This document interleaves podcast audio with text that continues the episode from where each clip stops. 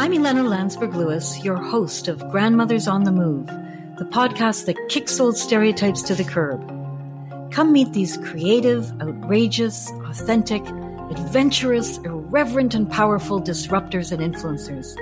Grandmothers, from the living room to the courtroom, making powerful contributions in every walk of life. We know them most intimately as loving caregivers, the older women in our lives with a thousand stories about their grandchildren and pictures in their purses. In this podcast, you'll come to know even more about our grandmothers. They are galvanized, determined, and are guaranteed to get you thinking. What drives them? What are they up to? What is the potential of grandmother power, and how is it changing the world? Grandmothers are on the move you don't want to be left behind.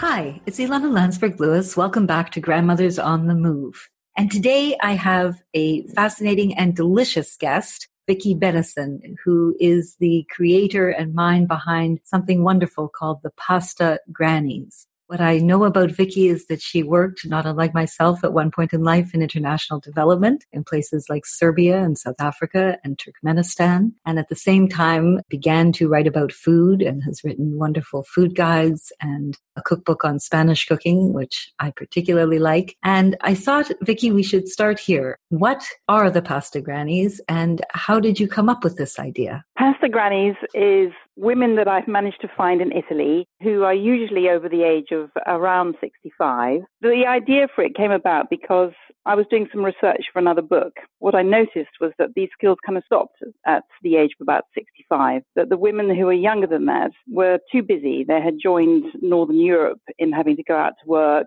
and the school system in Italy is particularly kind of stacked against women who have spent their lives kind of running around after their kids. So it becomes much more difficult to do any kind of cooking from scratch. So I thought, let's make a record of this. And I'm a food writer, but I felt that that didn't adequately kind of document what these women were doing. So I've been doing that for about four years, probably. I was noticing on YouTube that you've been filming and you have over 100 videos. And as, yes. as we were just saying, that it must be four years.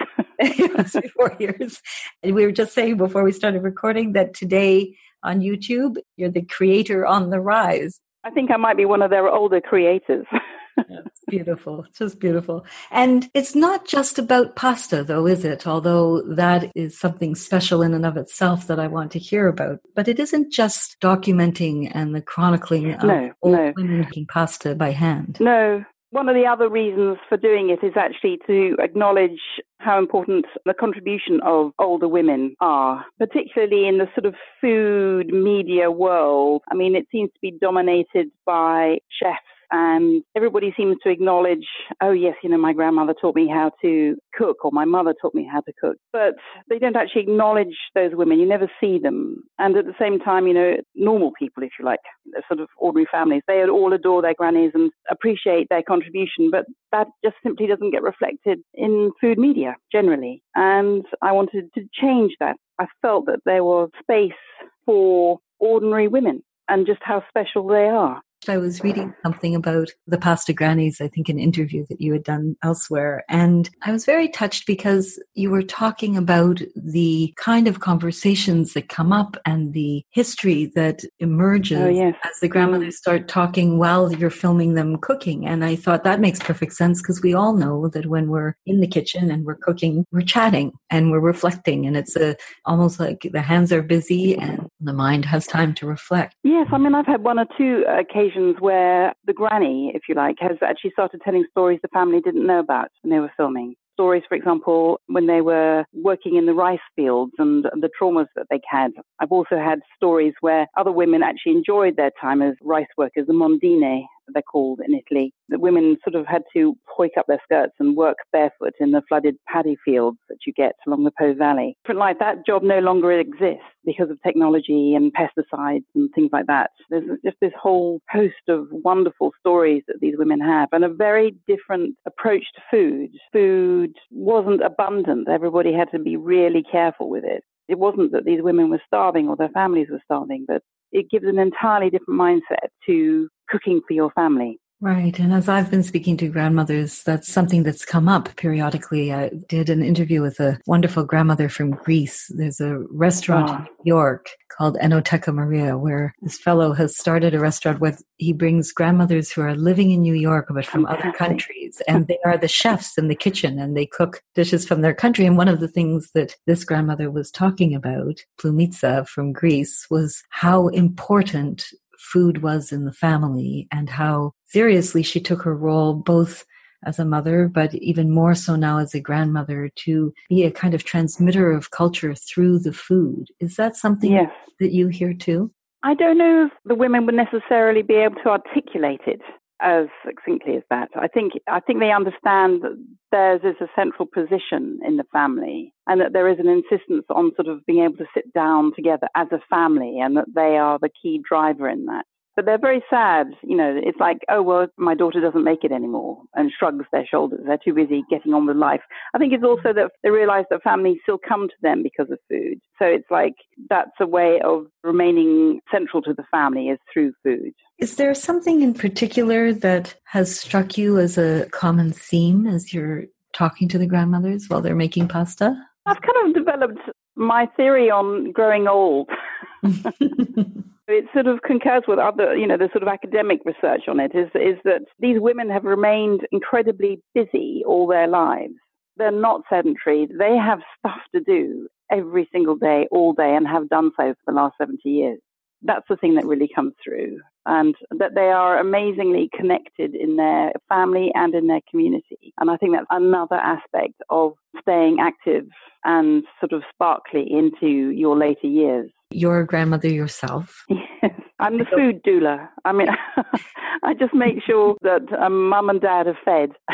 Right. I'm, I'm, I'm, I'm doing exactly as my grannies do. I'm just kind of supplying them with ragu and. that sounds pretty wonderful to me. And I wonder, eh, has filming grandmothers and speaking to grandmothers had any influence on your own thinking as a grandmother, or has it changed you in some way? What's the impact been on you doing this project? I've only been a granny for six weeks, so. Oh, for goodness sake, that's it's, it's early days. Right. I'm still adjusting. in terms of, though, I think I felt quite strongly when you come away from the grannies and you start looking at people generally, how people are really losing the connectedness to food. People have very strange relationships with food, I find increasingly. And that's because they're not sort of tied in with the sort of cooking it from scratch and understanding where it comes from. And so they end up being anxious about food. Pasta is very zen, so sort of very therapeutic thing to do, you know, and it's also a good workout. I was thinking that I, it was kind of hypnotic watching your videos. Yes, yeah. Comments, uh, I can't remember where from, where it said it's oddly soothing. it is oddly soothing. And you know, one of the things I love about the videos, and I thought it was the perfect medium, was that also there was something very beautiful about watching the grandmother's hands. You know, they're just mm. hands that have been through a lot, and inevitably, mm. because they're producing these swirly pieces of pasta, there's something very touching. It reminded me of my own grandmother's hands, and it was there's yes. very beautiful about that. Yes, I mean I've been overwhelmed by people writing in saying, "Oh, it reminds me of my grandmother." I mean, even if it's nothing to do with pasta, that still gives me a good feeling in the morning. absolutely. You have one grandmother, I think it's Giuseppa, and you call oh, her the 95 year old yes. pasta making granny in the world. Yes.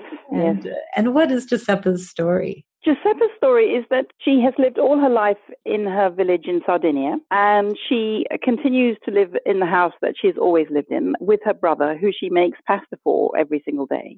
Wow. her brother is about 80. right. So what's very Italian is that kind of a large house will be kind of divided up into different departments. So you know there are people around her who keep an eye on her. Her house is at the top of the hill, and at the bottom of the hill is her vegetable garden. And she's been banned by the family from going down to the vegetable garden, but she still does that anyway. So there's this kind of huge hike up and down the hill that she does. And I think that's probably another sort of thread through. You know, how do you get to 95 and still be active and sparkling like she is. Yeah, because she really does sparkle. Yes, I know. Uh, I mean, we couldn't show it all, but she sort of wanted to show us all the different pastas that she could make. She thoroughly enjoyed having this change to her routine of these sort of people coming in. I always think we're sort of alien invasions when we come in. You know, we we arrive in their kitchens and we open windows and we draw back curtains and we move things around. that was one of the things I wanted to ask you. What do the grandmothers say to you? How do they feel about knowing that they're being filmed and that people that they've never met halfway around the world are going to yeah. watch them making pasta and telling their story? I think they kind of go, oh, yeah, you know, they don't have mobile phones at that age. They don't, I mean, they might. They might be sort of communicating with their grandchildren mm-hmm. through mobile phone. I mean, their grandchildren are completely bowled over. My goodness, my granny's a star. This is brilliant. Wonderful. the reason I get people say yes is because usually a friend or a relative has persuaded them that that's what they should do. So they're doing it for them. And one of the perils of filming is that because they're doing it for you, you have to eat the food, which is no hardship except when it's three or four times a day and you're kind of, you know, gaining a kilo a day because it's rude not to. Seems like a fair trade off somehow to eat freshly baked. I'm not complaining. That was interesting to me when I was watching some of the videos. How are you finding these grandmothers? They seem to be far flung and from mm. all different walks of life. So How have you found pasta making grannies? I have a granny finder called Livia Di Giovanni. And so Livia and I kind of work together. I say, ooh, you know, let's do Puglia. You know, what particular pastas are there? You know, and so she will use her connections. We kind of also try the mayor's office, the priest, the slow food, anybody and everybody who might be able to help gets asked and that's how we find them. And you were saying that they get persuaded by family and friends. Yes. Why do they have to be persuaded? Because mostly they're very shy. It's never occurred to them that that should be something that's valued or paid attention to. And you'll find quite often that grannies don't actually join the family at the meal, that they will be busy already on to the next course or washing up or something like that. So they don't see the point in capturing it. I think they've understood that this isn't an important aspect. Everybody says, yeah, I love my nonna and stuff like that. But what they're doing, um, the actual sort of physical craft of it, it's just something that they do. It's not, they haven't understood that it's something of value. So that when someone does turn up with a camera, they're totally thrilled about it. How did you come to feel that this was the thing that you wanted to capture and that this was of value? I have a home in Italy. So, of course, when you think of Italy, you think of pasta and pizza and stuff. And, and we don't live in a pizza part of the world. I mean, we do, but it's not Naples and things where mm. pizza comes from. So you see the programs and you sort of read the books and stuff like that. I just thought, you know, there's this disconnect between the image of Italian food and gastronomy and the reality. When I first arrived in Italy about 13 years ago, what you got in supermarkets was quite sort of straightforward, quite limited, if you like it was only what you could get in season. And now they have the you know, quinoa and everything's gone gluten free and there's a huge shift in what Italians are eating. I mean, that's not all Italians and there'll be lots of Italians listening to this who'll go, that's not the case. And rightly so in their families. But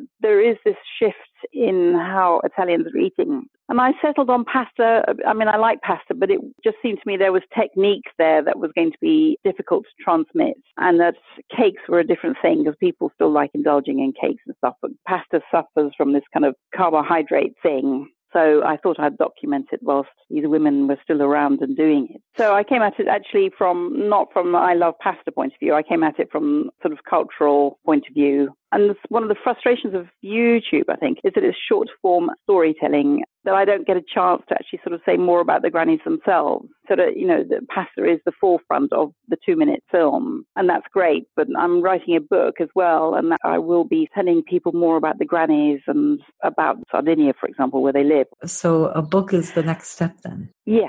In addition to Livia, I have a collaboration with a woman called Julia Greiner, who also is in international development. And she's also has her own handmade pasta cooking school in Rome. And she continues her career as a photographer, a news photographer on the side. And I wasn't so interested in a food stylist for the book. I wanted more reportage, if you like. So she comes with us on the trips and takes photos of the grannies that we have, which is one of the challenges of writing books is photography is the most expensive element of it. So I hmm. thought, I know, I'll take that problem away from publishers. Very good strategy you know, I have been approached by publishers, and what they wanted to do was just studio stuff. And I want, no, I want the women. Right. I, don't, I just don't want the plates of pasta. I want the women being photographed. So I suppose that's the other thing about growing older is I end up being much more independent, I suppose, in what I want. I don't know if that's a good thing or not. Ask me in another six months.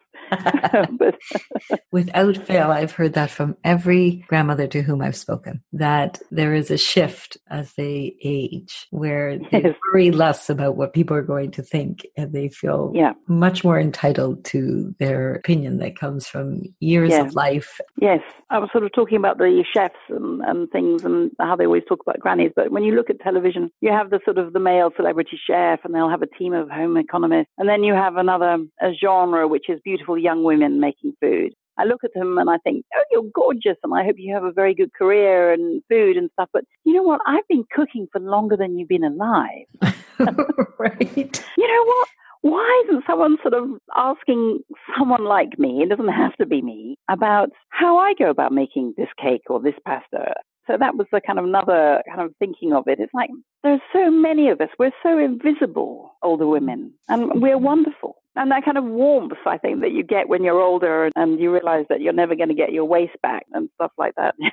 you're right. Yeah. There, there is a real absence. And since this is something that women have done since time immemorial, it's a gendered universe. Yes. It is very strange not to see the women that we've grown up with in our kitchens. Yes, I um, blame the commissioning editors, I think. I mean, we have one celebrity presenter Mary Berry, who's sort of 85, but that's one. And I think there's probably room for more. So it's a strange thing. And I think it's probably because commissioning editors are very young themselves.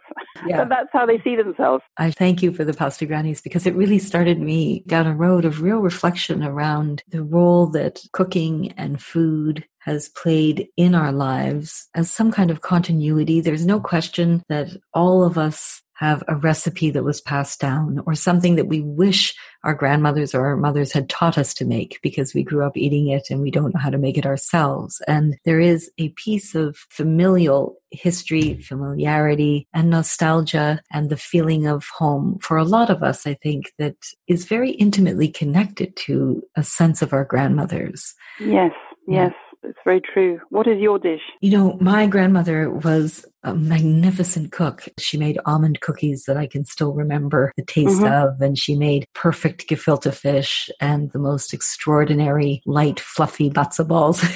my memory of my grandmother and what was precious about her, and when I think about her, it is so intertwined with the way that she fed us, the way that she showed us her love through these incredible yes. dishes that she made, which were also very connected to where we came from. Yes, that's so true. I mean, the pastas are all so local a lot of these recipes with your grandmother as well, I'm sure, are very tied to a place, and that's changing. Yes, and and I identified very much having tried to recreate some of my grandmother's dishes with her recipes or my mother's version of her recipes, which is always a pinch of this, just enough of that, until it tastes right. And I think, no, that's not a measurement I understand.